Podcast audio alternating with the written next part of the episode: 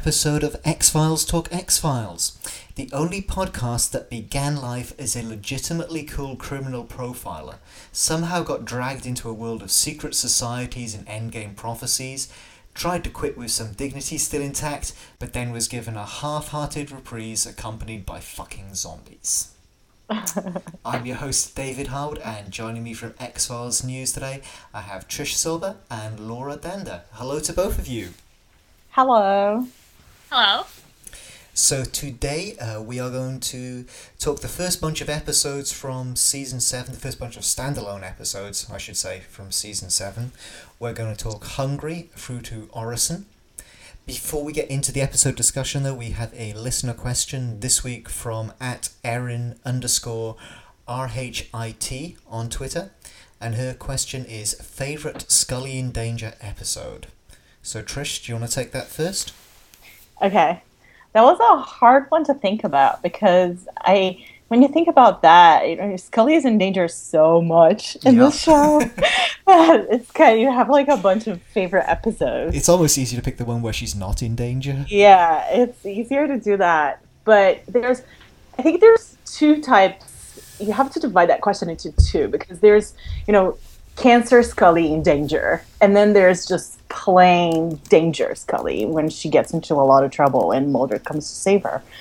But um, if it's that second one, I, I usually go, and this is funny because we're doing these episodes today, and I one of my favorites, you know, Scully as a badass and Scully in danger and that kind of episode. I always go for Orison because I, I love the ending of that episode, but I also love Roadrunners in season eight. That episode, especially because she she's so vulnerable because she's pregnant and she she doesn't have Mulder to come save her. So she, I think that episode has a lot more of that aspect of like Scully. You know, she's in danger. She has she has to figure this out all by herself because even though she has Agent Doggett as our new partner, but you know she's alone. She doesn't Yeah. have anybody come to her rescue. So I I always have to go for Roadrunners, but followed secondly by Orison. Good answers. Laura, how about you? I would say that I like Never Again a lot just because it happens to be one of my favorite episodes and you you see Scully finally getting to go off on her own, not being with Mulder for her she's trying to get her life together, you know, and then I like the ending of that a lot. Yeah. Good choice. I was actually going to go for another season four one. Um, I actually quite like Unruhe. Um, Oh, that's a good one. Yeah. and season four was the first season I really watched on TV, so a lot of those episodes are quite memorable for me. But that one in particular, there's that one scene where she sort of realizes that the guy on the stilts is probably the killer because he's somebody who wants to be tall. And just that look on her face, and then you have the scene later on where she's strapped into the dentist's chair and she's yelling at him in German, "I don't have unrest, I don't have unrest." so that that's probably going to be the one for me. Um, but I did have Roadrunners down as like maybe a second one as well. So I love that episode. so let's get into uh, the season seven episodes we're talking about today. Then first up we have Hungry.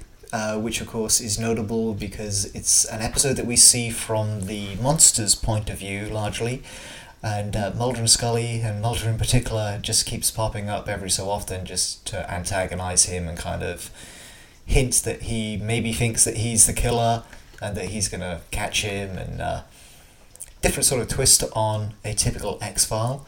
Um, of course, this one was written by Vince Gilligan, and I can't quite believe that the main guest actor in this, uh, Chad Donella, who plays Rob Roberts, was never recruited for Breaking Bad because Vince has a habit of doing that and Yeah. having this young guy be a lead and turned in a pretty decent performance. Um, you know, he hasn't been recruited for Breaking Bad yet, but maybe he'll pop up in Better Call Saul. Yeah, maybe he will. He has apparently been in Castle, and he was in Final Destination, so some X Files ties there. What's everyone's thought on this episode?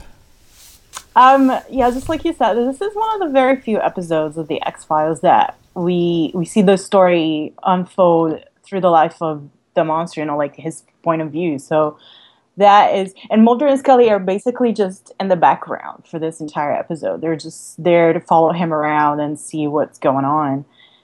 And uh, and and that's funny because that it, it's and again, this is the brilliance of Vince Gilligan. He he turns a bad guy into somebody that you feel sorry for because that's what he did in Breaking Bad. And you know, he he made you love Mr. White, but you he was a really really bad guy. And the Yes. same in this one. Like he's that face and all, and especially because he's like trying to not be the monster that he is, but you know he's still a bad guy. He still does bad things, but you just can't help it but feel sorry for him because he's trying so hard not to be who he is. I think this is uh, one of those really good, strong episodes in season seven too.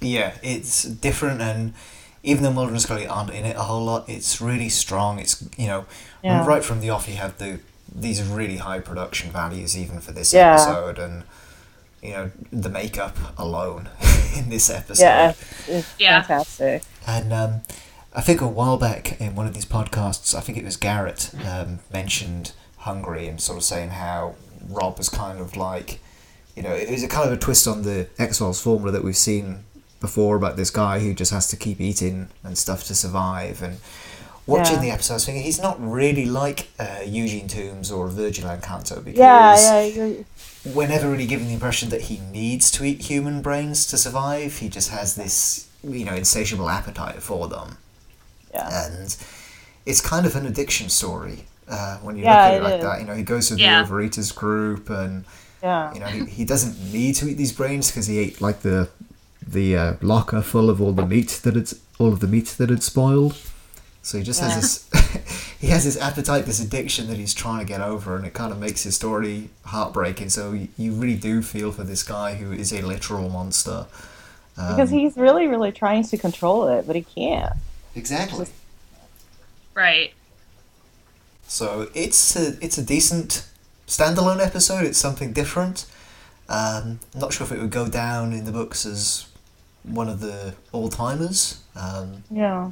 but no, it's an I- I- episode that I don't really come to very often whenever I do rewatches, but it's it's got its good stuff. It's got its good parts too. yeah, it kind of is sort of like in its own bubble because Mulder Yeah. and Scully aren't in it that much. So it's not their story really. It is somebody else's story, and that's probably why Yeah. most of us don't go back and revisit it. But when you do, it's a, it's an entertaining hour for sure. I read something funny about this episode the other day, and it was somebody said that, and I can't remember for the life of me what it was. I think it must have been a review or something online, and um, somebody said something about oh, like if Mulder had been a secondary character and not really Fox Mulder, he would have been the first one to go in this episode because he's just yeah. He's just there and he's careless and he's not really he's just trying so hard to prove that it's that guy but he's not really paying attention to anything he's doing. And i thought that was really, really funny because that is true. He would have been the first one to go. Yeah, con- yeah, in a conventional uh, sort of story that wasn't an, an X file, yes. yeah. All right, so let's move on to the next episode, Millennium, uh, which was the long-awaited crossover between Chris Carter's two shows at this point, X Files and Millennium, and was kind of quasi intended as um, a farewell to Frank Black. Um, since Millennium had actually been cancelled by the time this Yeah. one came along. And I, I, I don't know about either of you two. Did you watch Millennium at all? i've never watched it Okay. I did not. Okay, so, so this is going to be a pretty one-sided discussion then. Um, so if you haven't seen Millennium, um, basically it's about Frank Black, who's a criminal profiler. Uh, Chris Carter got the idea for the show after writing Irresistible.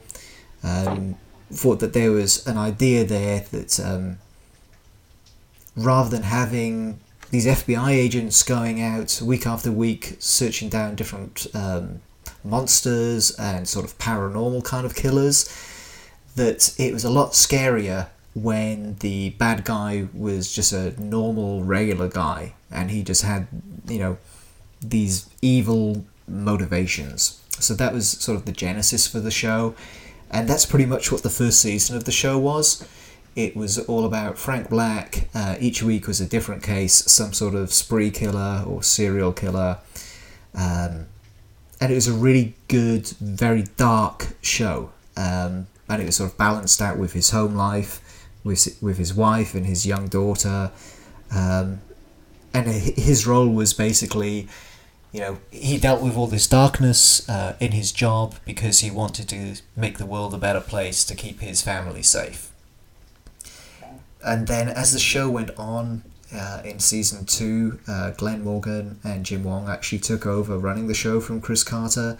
Yeah, and at the urging of Fox, added in a lot of mythology kind of elements which were lacking in season one, sort of making the Millennium Group that Frank worked for very mysterious and sort of wanting to bring around the end of the world uh, in the year 2000.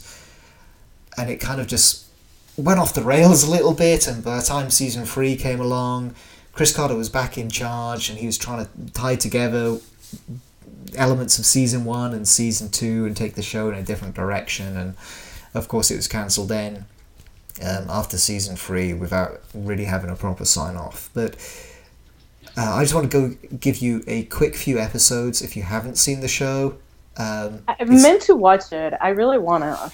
Yeah, it's not on Netflix right now, which is a shame. Uh, it's a shame. I, I, I hear a lot of people talking about how they're trying to get it to go on Netflix, but I can't imagine it would be, uh, you know, a, an insurmountable thing for them to get it on Netflix. I mean, maybe Yeah. some other uh, streaming service has got the rights right now, but I don't think it's any any of the major ones. They have it, right? There's none of them. so surely No, it's going to happen no. at some point. But Yeah. Otherwise, the DVDs are available. Yeah, I actually have the DVDs. I just haven't gotten to watch the show. Okay. Okay. Well, I'm I just gonna gi- I'm just gonna give you my top five episodes Okay. from the entire show real quick. You know, anybody that hasn't seen it, if you can at least check these ones out and kind of get a taster of what the show is. Um, check out the Judge in season one. That's just a classic, dark uh, first season episode. Um, Midnight of the Century from season two, which is Millennium's Christmas episode, which is very sort of melancholy and depressing, which is just what you want from a nice Christmas episode. yeah. Um, another season one episode is The Well Worn Lock, uh, um, Gehenna from season one. And there's another couple which are kind of memorable um, from season two. It's Anamnesis, I think it's called. And then from season three, The Sound of Snow, which is kind of really bizarre, but it's one of the latter ones that sort of stuck in my brain. But The Judge from season one, I think that's got to be the definitive Millennium episode for me. So if you haven't seen the show before, go and check that one out and see if you like what's there. Uh, but back to back to the X Files episode, Millennium. Okay. Um, as someone who's a X Files fan and a Millennium fan, I was kind of frustrated by this episode because it doesn't really give Frank Black a lot to do, and I would have much rather have seen him be involved in an episode with more of a conventional killer, um, Yeah. somebody um, who was more sort of human in nature, um, and not the zombies. Um, and he's not even in it that much. He sort of No. has a couple of scenes, and then he turns up at the end to save Mulder. Um, and Lance Henriksen is reportedly not very happy with that episode, and he still wants to get some sort of Millennium movie or brief revival going, so he can at least lay this character to rest and give him a proper sign off. Um, but I'm rambling on. You guys want to talk about the kiss, so let's let's go talk about that. Um, I'm gonna go back before we talk about the kids. But um, you know, a lo- I, I've heard a lot of that from a lot of Millennium fans that, you know, even though this is supposed to be like the big bye bye Millennium by Frank Black and all of that, but a lot of Millennium fans don't like this episode at all. Even though, you know, I don't know that much about Millennium or Lance Henriksen other than the Alien movies, but he is fantastic in in, in even the just the very few scenes he's got in this episode. He's he's fantastic in it Yeah. and it's sad to see that it's he's not used much more than just a couple of scenes. They should have, I think, because you know the story is this, the zombie story is like the worst zombie story ever. it's not really zombie. I mean, there's like four zombies. You can't really expect the world to be destroyed by four zombies. They're not even zombies that can communicate. They're just your Right. typical Night of the Living Dead kind of zombies. Yeah, that, exactly. They're not those kind of zombies. They're not like George Romero zombies. They're just like they're, Chris- they- and yeah, they're Chris Carter zombies. Yeah. but Chris Carter they, they don't do anything. Like they're not that big a threat. I mean, you look at them, yeah, they're kind of scary, but what are they gonna do? They can't do anything. They they even bit Mulder, but like he didn't get any virus from it. He didn't do anything. Nothing happened to him. Like how are they gonna expect to have like these four guys to destroy the world? Yeah, even when he's like trapped in the basement with them, scary because there's like no threat. Yeah. well, it would probably no- take the zombies until 2001 to actually get at those steps, anyways. Yeah. Slow and, and coordinated as they were. Mulder, Mulder, Mulder will probably be still waiting that little salt circle of his that Scully come to his rescue by 2001. It's just. it's other than the the end and like Frank Black in this episode, there is not much but not much for it. I'm not a big fan of this episode, except for the very end. yeah. It's not a great episode, unfortunately. I mean, I really want it to be because you know you you do have that monumental kiss moment, of course, at the Yeah. end, which you know was, I'm sure, if my memory serves me right, just played over and over in the marketing for this, Yeah. and it is the send off for Frank Black, and he deserved much better than this. he deserved much better than this. Um, yeah. Apparently, the idea of the zombies in this was because um, Stephen King apparently was planning on writing a second episode of the X Files Yeah. for season seven, and he wanted to do a zombie one, and that didn't pan out. So they figured they'd just use the zombies here. Um, but what I would rather have seen them do is um, obviously we have Orison coming up. We're going to talk about in a little bit. Yeah. That maybe they could have integrated Donnie into this Yeah. one instead. So it would make it would be more logical then for Frank Black to come in because they are dealing Oh. with this very human kind of killer. And of course, it was irresistible that inspired Chris Carter to create Millennium in the first place. That would have been And. Orison is even written by uh, Chip Johannessen, who Yeah. was an executive producer on Millennium. So That they should, they should maybe have folded those two ideas together rather than the zombie one. Yeah. Um, maybe everybody could everybody could have been a little bit happier, but then, you know, how would how would that episode have ended? Because you'd still want Scully to be the one that kind of goes head to head with Donnie and and gets her revenge, sort of. So Yeah. so it's a disappointing episode. Um, but just thinking about it and what rewatching it has made me want to go back and check out some of those better episodes of Millennium. And season one is hands down the best season. If you only watch one season, watch season one. Okay. Up next, then we have Rush, and uh, this is the one I was probably least looking forward to rewatching because I'd forgotten how good it is. Yeah. because you go on Netflix and there still is, I think, Chastity, that girl, sort of in the high school corridor, and I'm just thinking, oh god, it's another teen angst one. I think Yeah. the last teen angst one we had was the Killer Trees. and so Oh it's yeah. like, oh yeah, I, I don't want to watch this. But I, I did rewatch it yesterday, and I had forgotten how cool this episode is. Yeah. It's I- a really good episode. It's just got great acting throughout from all of the kids. The Yeah. script is just really compelling, um, and there's lots of moments in it which I, I did remember. um, like the flying chair and the car wreck. And it's surprising how late in the s- late in the story each of those things actually happens. There's a lot of build up to it. Yeah. Um, but it's just such a great episode. Of course, we've got Chuck in there as well. Um, and just from the beginning of this episode, again, just the production values are just, you know, so high. I mean, not saying anything against the Vancouver crew because, you know, they obviously did really good production values on a TV budget and schedule. But since the move to LA, it, you know, of course, probably got higher budget than the Vancouver crew ever did Absolutely. have. But just the phenomenal level of production values and the spe- the special effects, and you know, you can just see all the money that they've thrown at Rush. yeah. And just to go back, and I'm actually going to get a little bit shippy here, so I'm sure Uh-huh. lots of the listeners are going to be laughing at this, but watching these episodes again, you know, and I've probably been exposed to the shipper mindset doing these podcasts over the past few months.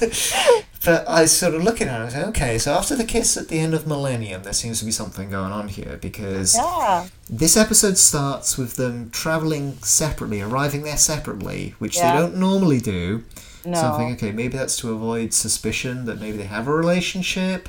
Right. And then when Scully does arrive, Mulder has a huge smile on his face. Yeah. When they go to the police station to interview that kid, uh, Mulder's sort of checking out Chastity, and Scully sort of gives him a nudge and a look when his eyes linger for a little too long.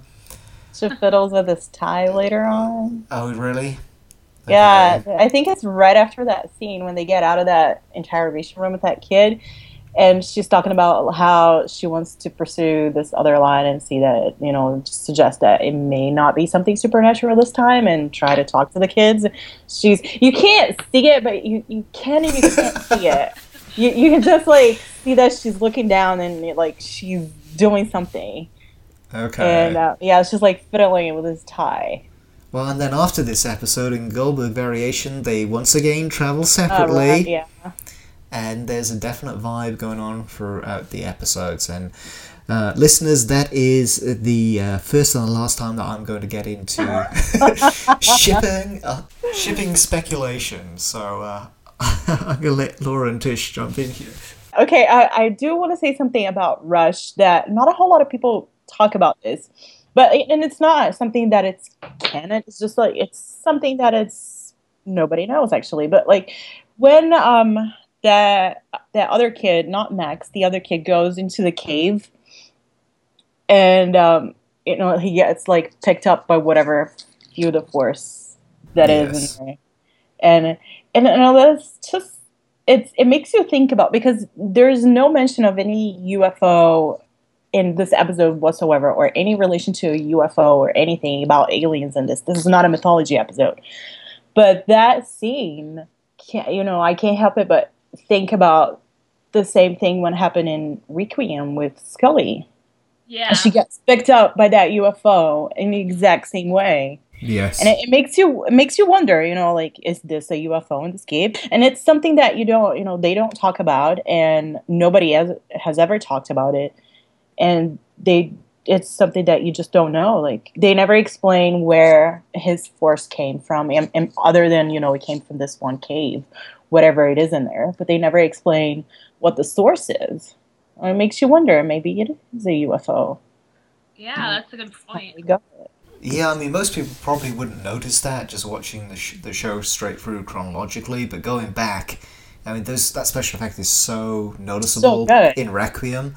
yeah So that when you do go back and watch Rush again, you know, you can't help but notice that that's the same thing. And exactly first time I noticed it, I just figured that okay, they invented this cool effect, and Right. why not? why not use it twice? But no, I've read those theories online as well that maybe that's where they did get their power from. That maybe there was some sort of alien activity going on because they never and- do explain it. So and you- thinking of it in those terms is quite nice because it, it harkens back to like season one and season two, yeah, where exactly. there was these standalone stuff. Yeah. Um, Where there's like the alien stuff sort of going on, but it was a standalone and it wasn't really about aliens, even though Yeah. that was kind of causing some stuff to happen. yeah, makes you wonder. I think there's something about you. You mentioned earlier about that scene with the teacher in the lunchroom and the smashing of the table. And I, I remember I read it earlier today, but I can't remember for the life of me where I saw it. And it was there was, and I, I want to say that there was an addition to that scene shot, but it turned out that it was too gruesome and they couldn't air it, or if there was another scene that was written, but they couldn't film it. There's something about that scene. Do you any of you know anything about this? I think that they maybe had a shot where the table hits him, and that standards and practices asked them to remove that because it was too gruesome, and they actually kind of preferred that cut because they thought when you, the audience didn't see it, what you imagine is so much worse. Yeah. which is interesting because rewatching it, I could have sworn that I did actually see the impact, but maybe it's just a brief sort of cut away from it, and you think- you yeah. think that you do. I, I- I just watched that episode today, and you don't see it. You see it afterwards when Mulder and Scully are back in that cafeteria, and they're just now seeing the dead body for the first, and it's still there, and you see the chair and the table. Up next, uh, we have uh, another episode, um, which is a really really good one. Um, another one which I always think of when I think of season seven, the Goldberg variation. Yeah. and this is just such a well plotted episode. Um, apparently, it was it came in short, so they had to add some extra scenes to it. Um, but even so, the episode feels so short when you watch it because it's just such a joy to watch, and it's such a breeze. It just goes by so quickly. Even though Yeah. it's forty something minutes, it feels like it's just about twenty two minutes. Yeah. Um, this was written, uh, is it by Jeffrey Bell, who wrote um, The Rain King in season Yeah. six and also Alpha in season six. Yeah. Two of my least favorite season six episodes, uh, but I love this one, and I like his other uh, season seven episode, Signs and Wonders, as well. Yeah, that's a good one. Um, I, there's just so much to love in this episode. It's a, it's Mm-hmm. quirky one, uh, but every little quirky detail serves some sort of purpose. Like the fact that the guy has got a fake eye. yeah. You know, you just think, okay, what the hell is that doing in X Files? It's just a little bit out of left field. It's a bit too Yeah. cute and quirky. Um, but of course, we find out then that he the reason he has a glass eye is because he survived the plane crash, and that was his only injury. So that's where the that's where the glass eye came from. And of course, without the glass eye, they wouldn't have been able to find Henry in the first place. Yeah. Um, and it's all that whole cause and effect and luck which runs through throughout the theme of this episode. the whole episode, yeah. And I, th- I think the, the title of the episode is um is an homage to Rube Goldberg, who created those kinds of machines, the, the cause and effect machines. So that's a, it's, it's a really nice nod. I really like that. Oh yeah.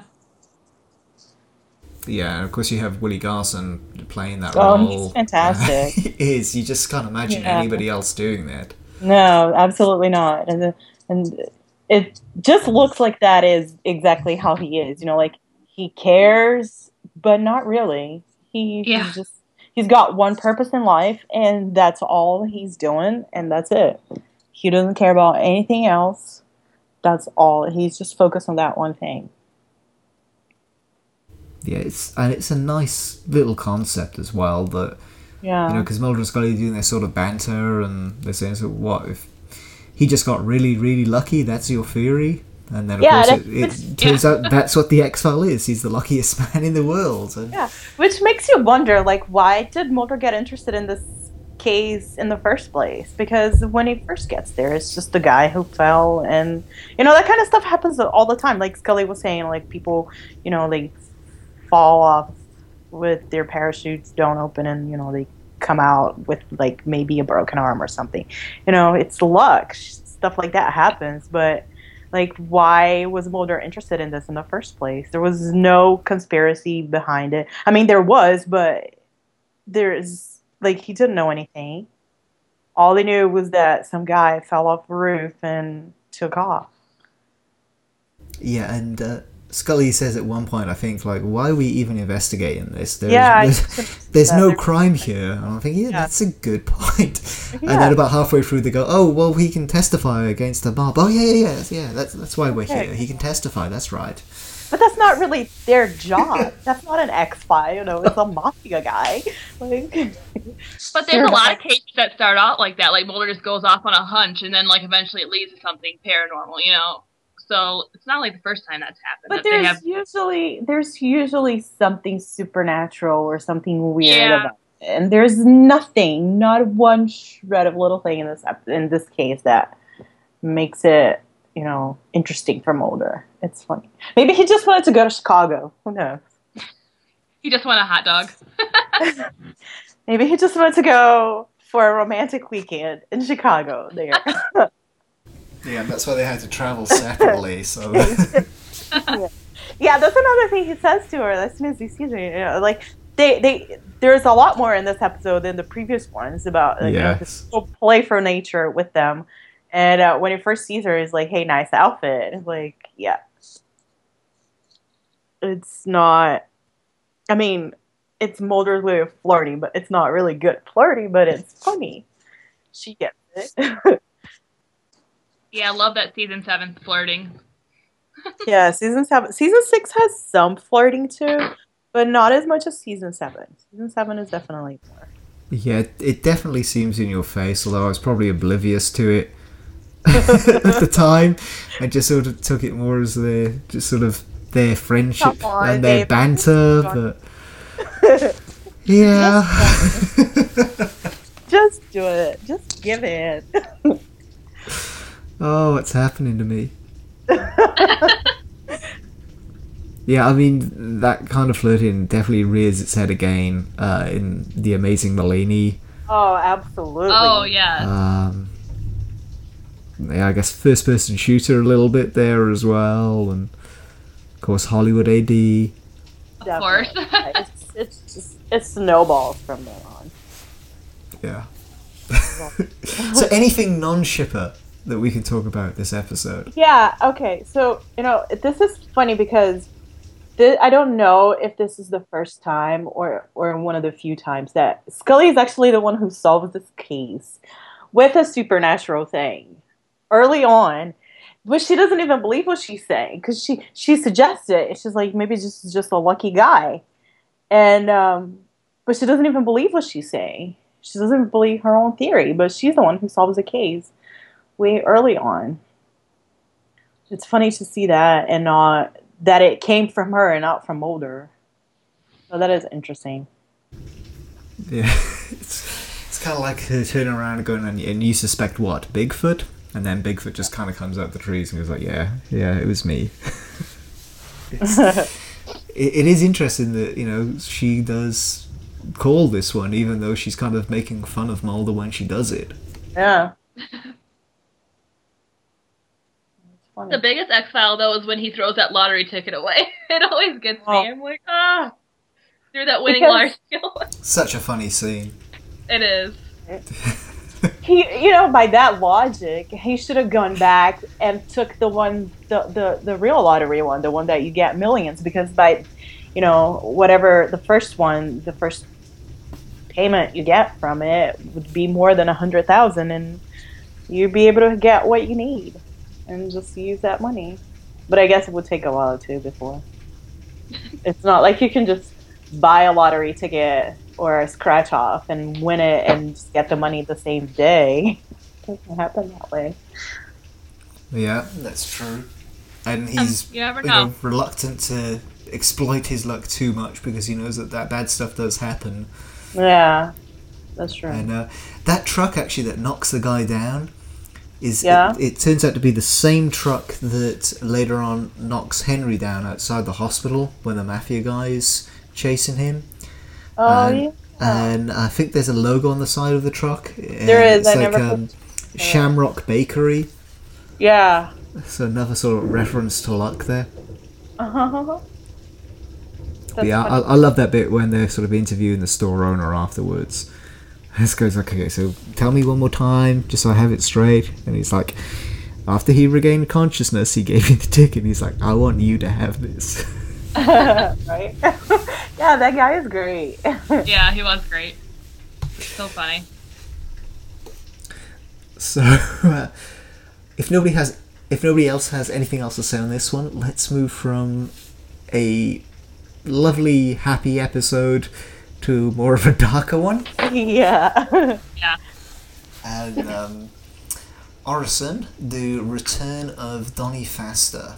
Um, obviously, he was first in Irresistible. We've talked about it a little bit in this episode already. Uh, but this episode isn't just Donnie Pfaster, you also have a priest with questionable ethics, so it's kind of a double whammy for Scully right from the off here.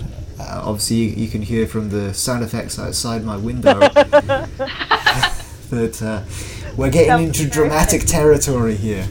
Good timing. So, um, I'm just. You've already said, uh, Trisha, that you really like this episode. I do, yes. I love this episode. Um, I'm going to let you jump in first and, and talk about this then, and I'll kind of give you some of my thoughts Okay. afterwards.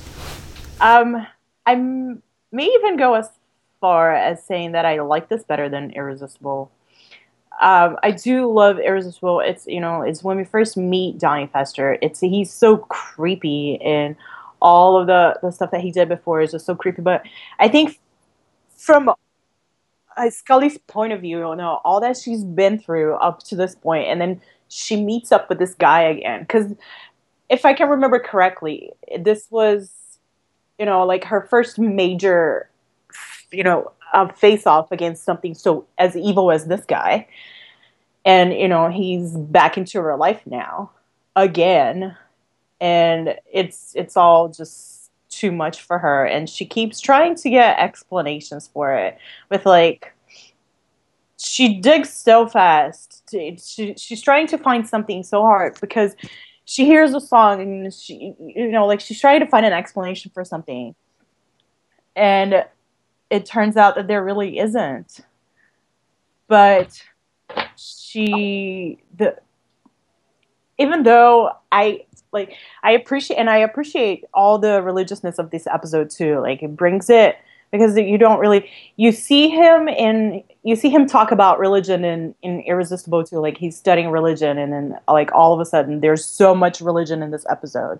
And i kind of like that about this episode even though i don't like the fact that scully is religious but i do like this. The the religiousness in this episode is really really good. Yeah.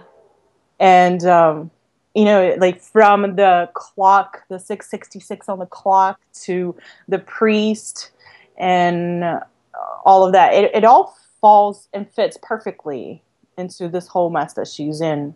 And the ending scene of this episode which is just it was wonderfully directed by rob bowman too by the way because there's no dialogue. There's nothing. It's just that you know she's she's trapped in her apartment with this guy and she just got to fight it and you all you do is you see her fight him and you hear the score. It's just brilliant. And it's like it's slow that slow pace makes it like when you watch it for the first time it's you're terrified for it.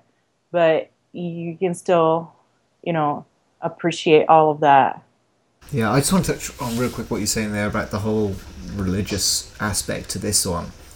And Yeah. there's that scene at the end after she shot Donnie, yeah. And she's sort of saying about what What- was what power was it in me that that let me do that, and right uh, it's something along the lines of, it says you think that maybe it was God, and, he, and she's like, well, I'm worried that maybe it wasn't, and yeah that's an idea that is revisited then in I Want to Believe when she's talking Yeah. with Father Joe. And he, Father Yeah. Joe says something like, um, "Why else would he send me these visions?"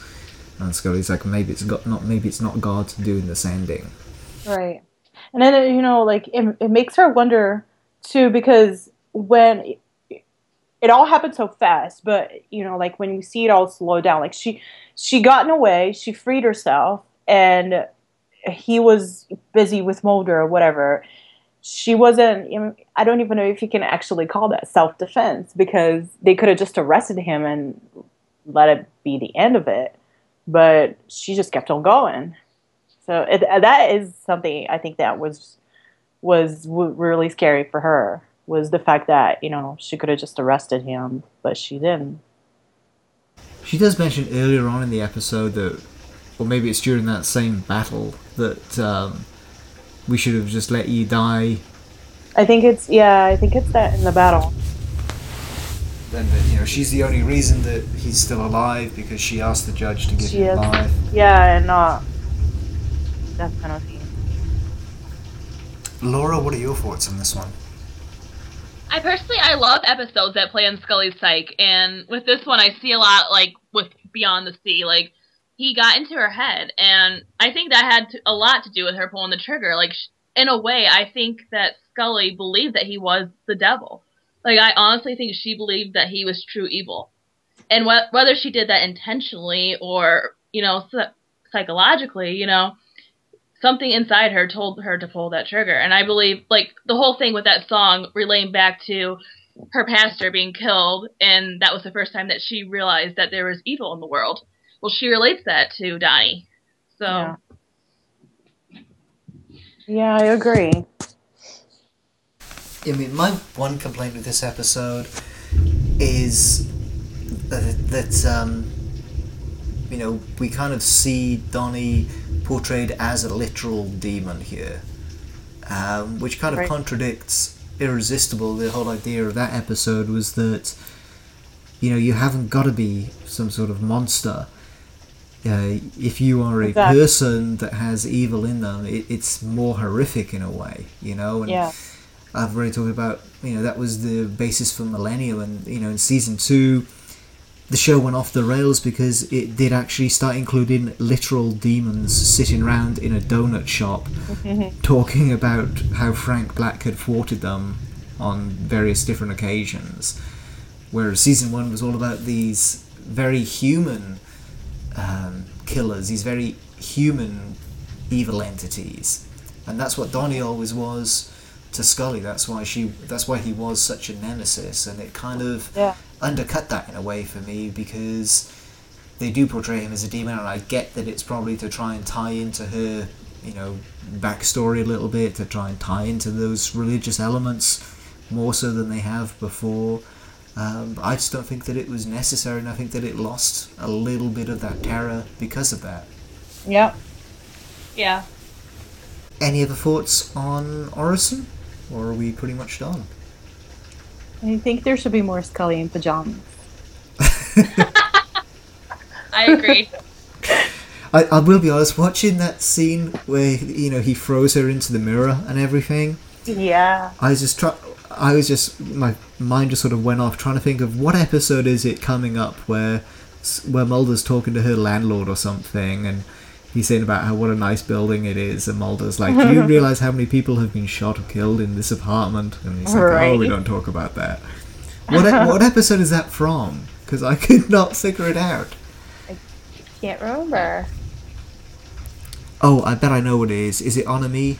Where she disappears with cigarette smoking man? Oh yeah. Oh, maybe. yeah. Mulder's trying to track her down. Is it the landlord who's talking to him? Yeah, Trisha disappears. Yeah. that's what it is, isn't it?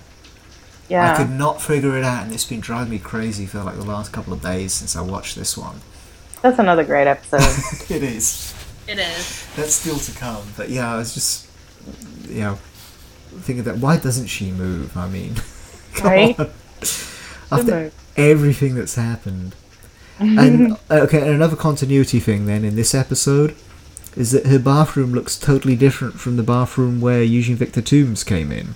Yeah, it does. That's another thing about this apartment, this uh, episode too. Like, this is probably one of the very few episodes, if not the only one, that you can actually see Scully's whole apartment, like parts of it that you never saw before.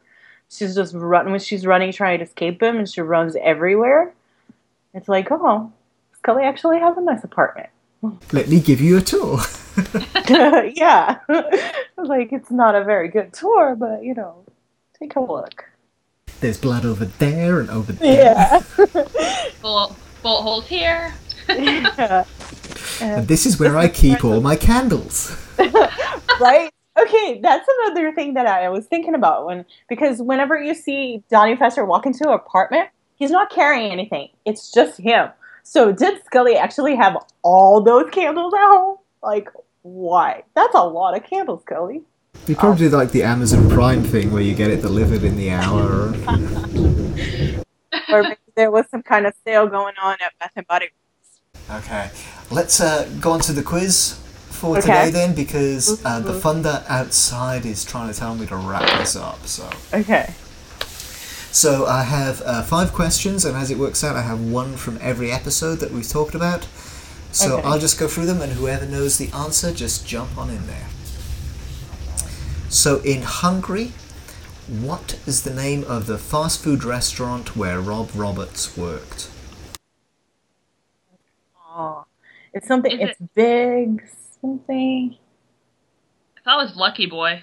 It is Lucky Boy. Oh, okay. Well done. In Millennium, what Bible verse was in the dead deputy's mouth? Then you can Oh. you can just give me the numbers, uh, but It's if you 17. I know one of them is 17. It's 17 something or something 17. 117 or 17 1. very close, Uh, 217? I know. I, I just remember 17. it's uh, one eighteen. 118. Revelations one, chapter eighteen. Oh, yeah. I failed that one. That's probably the hardest one of the bunch. So, okay, in Rush, what are the Adams High School colors? Purple and yellow? Exactly. Yeah. All right. Well done.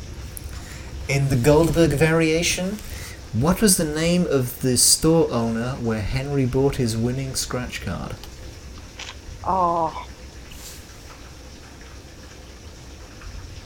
Hmm. Louis? No, Totally guessing. Albert? no, I don't know. it was Maurice. Maurice. Oh, It's yeah, like- He gave me the ticket. and He's like, Maurice, I want you to have this. I want you to have it, yeah. And uh, question five from Orison. What is the song that Scully keeps hearing throughout the episode? ah, don't look any further. It is indeed. Four out of five. Well Yay. done. So on that note, I'm going to go ahead and wrap this up before the uh, storm descends and gets any louder. uh, listeners, please go along to xfilestalkxfiles.com and uh, click on the contact button and send me some listener questions for some upcoming episodes because I'm getting a little low on the stockpile, so I do need some more questions to come in. Um, you can also send them to me via Facebook and Twitter. I'm David T. Harwood on both of those. And also, whilst you're on xfilestalkxfiles.com, go ahead and please click on the Amazon affiliate link. Uh, it won't cost you anything extra to buy through Amazon by doing that, but a little bit of the money you spend will come back to help support the show. Uh, Trish, Laura, how can people get in touch with you? Um, they can uh, still check with us on social media for now. We are still active on Facebook and Twitter and Tumblr and um, Instagram. It's all X Files News. So talk to us Excellent. there. All right, and on that note, uh, let's go ahead and wrap this up. You've been listening to X Files Talk X Files. I'm David Harwood. Thank you for listening. Glory, amen. Glory, amen. Glory, amen.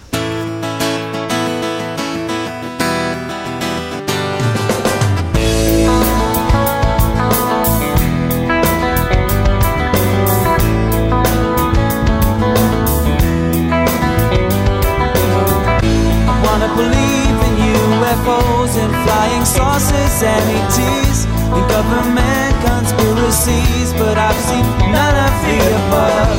If I did, I think I probably would run a million miles, lose my little mind.